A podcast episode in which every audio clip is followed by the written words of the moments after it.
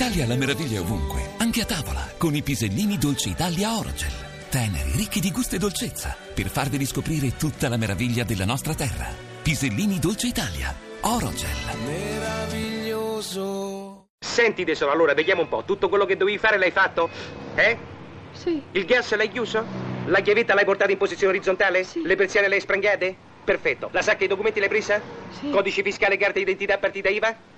Sì. Perfetto. Termos latte, termos acqua e limone, succhi di frutta, sandwich al burro, sandwich al prosciutto, sandwich allo stracchino? Sì. Perfetto. A proposito, il prosciutto dove l'hai preso? Da Luciano o da Gino? Good morning. Hands on hips, please. Push up, down. Every morning. 10 times. Push up. Starting low. Down, that's 5. More down. On the right, shuts through the flabby guys. Go. Chicken fat, go away. Go you chicken fat, go. Buongiorno, eccoci tornati un altro fine settimana su Radio 2 con Miracolo Italiano, Fabio Canini e la Laura e... Chiamato. Scusi Lercio, volevo sapere come siamo messi con la valigia. Mamma mia. La valigia sul letto, quella di un lungo viaggio. Eh sì, perché allora oggi parleremo anche di quello, di viaggi, perché sembra che anche se per 2 giorni o 3 giorni, sì, visto che si avvicinano le vacanze natalizie, si stia pensando un po' tutti di andarsi a fare una piccola o grande vacanza. Sono d'accordo Fabio, devo dire che la valigia è sempre un po' un problemino. Posso dirti che io sono bravissimo, campione, ormai viaggiando forse tantissimo. Forse perché si viaggia tanto. Ma ci sono dei piccoli consigli da dare? In allora, realtà è più facile di quel che si pensa fare una valigia. Ci sono 10 regole fondamentali. La prima è fare una lista. Sì, che però vabbè, quella lascia il tempo che trova. No, non è vero. Soprattutto secondo me è importante avere dei capi semplici da poter abbinare. Non prendete robe particolarissime che poi non potete mettere con nient'altro. Vuoi essere più precisa, Gioia? Certo, allora volevo dire che devi scegliere i colori magari neutri o nero, esatto, o beige. Brava. Poi, jeans, non dimenticate i capi essenziali. Su tutto. E poi portatevi sempre un costume e un paio di ciabatte infradito, perché non si sa mai, una spa, una piscina. Ah, che bello. E le ciabatte non in tutti gli alberghi, quelli che usa la Laura sicuramente no. Negli alberghi dove vado io te le danno loro, le ciabattine. Ma dove allora, va la Laura? Io Fabio, sì, adesso lo posso dire. Sì, sentiamo. Vengo invitata sempre, non meno di 5 stelle, ma io non vado. Va bene. Ok, allora poi cosa, scarpe comode, brava, cammina, sole, cappello, gli accessori. La sciarpa vi può anche servire per anche per l'aereo se fa freddo. Cioè, mamma, come siete noiosi! Che cosa? Vi fa freddo e vi fa caldo. E poi io vado sempre in giro anche a Milano con una borsina piccolina nella borsa dentro, che quando compro metto dentro. No, una cosa importante per fare le valigie, guardate, è veramente importante. Partite dalle cose più pesanti, tipo le scarpe.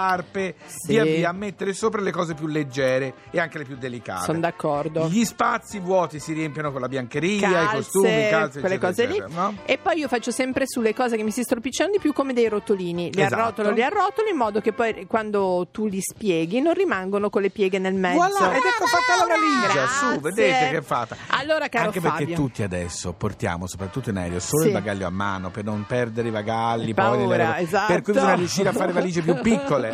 Allora Fabio, volevo dirti questo. Dimmi. Che comunque siamo rimasti d'accordo tutti noi, che ci vediamo davanti al portone della Silvani. Così la mattina della partenza, al luogo dell'appuntamento davanti al portone della Silvani, si presentarono nell'ordine Calvoni, che spacciava spudoratamente per camper una vecchia ambulanza del Fatebenefratelli.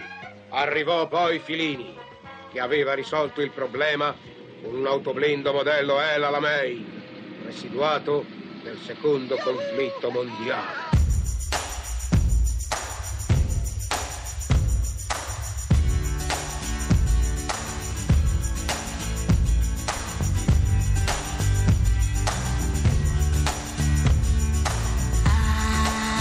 I know you're fed up, life don't let up for us.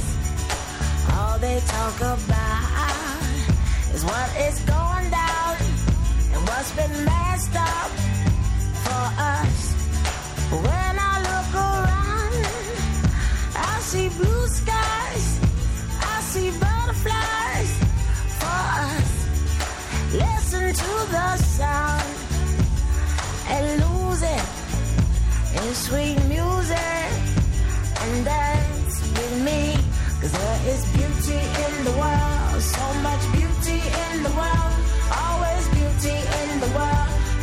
much beauty in the world.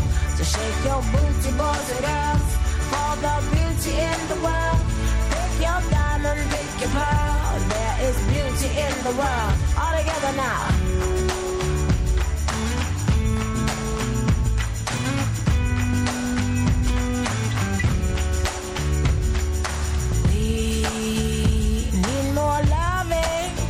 We need more money, they say. Change is gonna come, like the weather. This ain't forever, they say. So baby, in between, notice the blue skies, notice the butterflies. Notice me, stop and smell the flowers, and lose it. Sweet music and dance with me, cause there is beauty in the world, so much beauty in the world, always beauty in the world, there is beauty in the world, so shake your booty boys and girls, yeah, beauty in the world, pick your diamonds, pick your pearl, cause there is beauty in the world, all together now.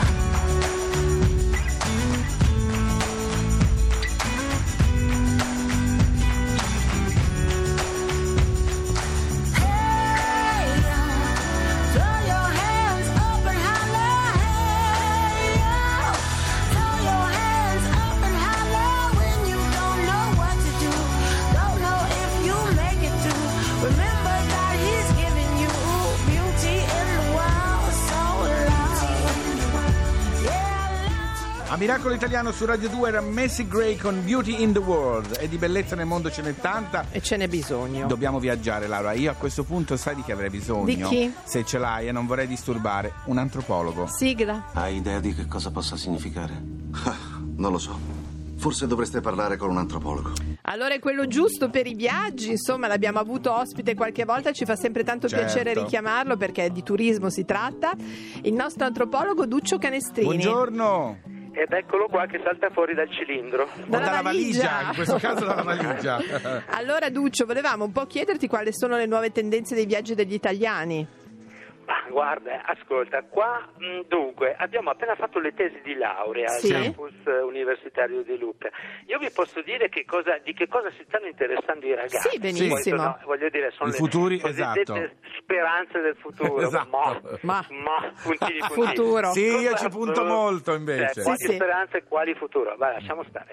E dunque, allora abbiamo avuto, vi faccio proprio la carrellata, guardate, allora.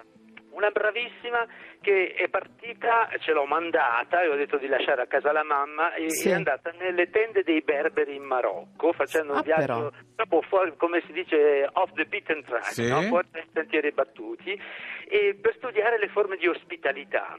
Secondo me sei anche innamorata perché è tornata veramente un'altra. Ragazzi, i berberi hanno il loro perché con quegli occhi azzurri meravigliosi. Sembrano barbari in barese. Ecco, andiamo avanti. Andiamo. Ma sempre quelli che poi tornano dai viaggi, tornano in sì, c'è quella luce del viaggio. Piuttosto che stare a fare la ricerchina, no, per forza. Ah, magari. Poi invece c'è un'altra che ha fatto una tesi che si intitola Turismo e terrorismo. Caspita, no? Beh, chiaramente. Perché la mappa del turismo è cambiata. Certo, in base al luogo. Come si dice, c'è un ridirezionamento dei flussi, no? Sì. Però alla fin fine, guarda, la gente continua a viaggiare anche perché non è che ci sono luoghi sicuri, no? Cioè si va, punto e basta, no? Si sta un po' attenti. Però devo dire che tutti, guarda, anch'io viaggio tanto, però adesso ci penso prima di decidere una meta, Comunque sto attento alla situazione. Però non è che non vai a Barcellona. No, certo che no. Okay. Per fortuna, no? Sì. Quindi vabbè. Il turismo domestico chiaramente sta andando molto, molto forte, cioè il domestico vuol dire di prossimità, vicino, si riscoprono borghi, borghetti. E quello è anche una buona cosa, no? Se uno ha anche poco tempo e pochi soldi.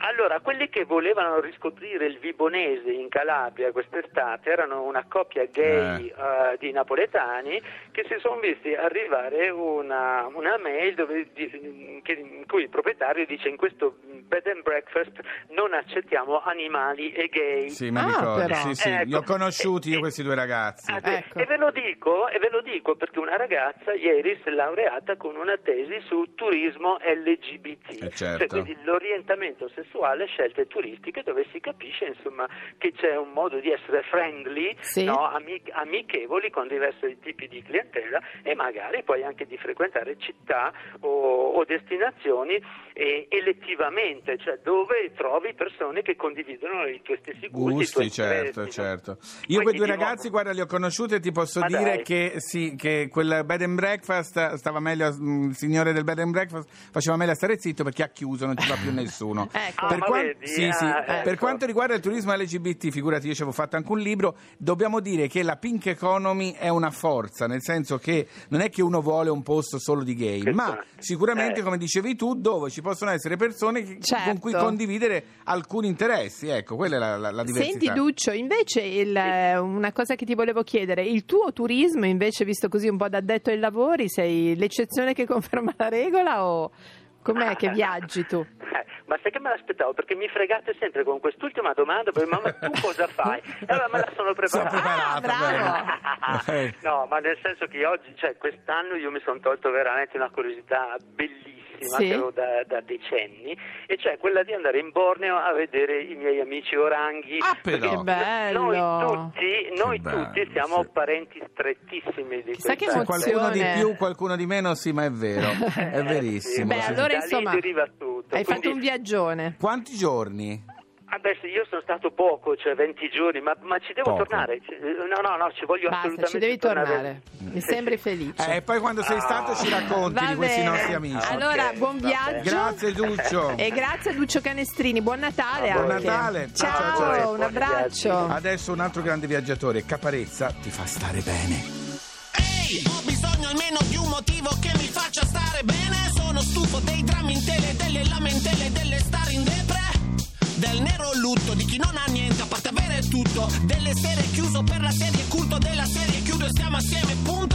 Soffiano 20 caldi, siamo rimasti in 20 calmi, e sono tempi pazzi, fricchettoni con i piedi scalzi che diventano ferventi nazi, fanno il G8 nei bar col biscotto e il cherry muffin, sono esilaranti nel ruolo di piedi piatti e di Murphy. Scusa, non dormo sulla mia Glock 17 sognando corpi che avvolgo come uno stock di cassette.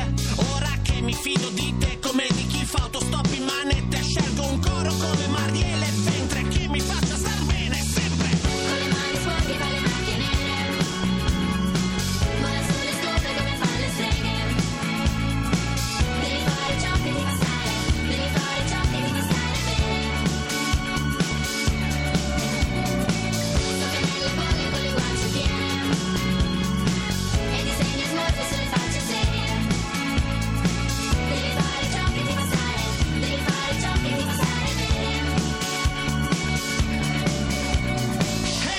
Bisogna almeno di un motivo che mi tiri sul morale, prima che la rabbia mi strozzi mentre premo sul collare. Pare che il brutto male nasca spontaneo da un conflitto irrisolto, vadano a dirlo a chi ha raccolto l'uranio del conflitto in Kosovo. Chi se ne sbatte di diete famose, di strisce nel cielo e di banche.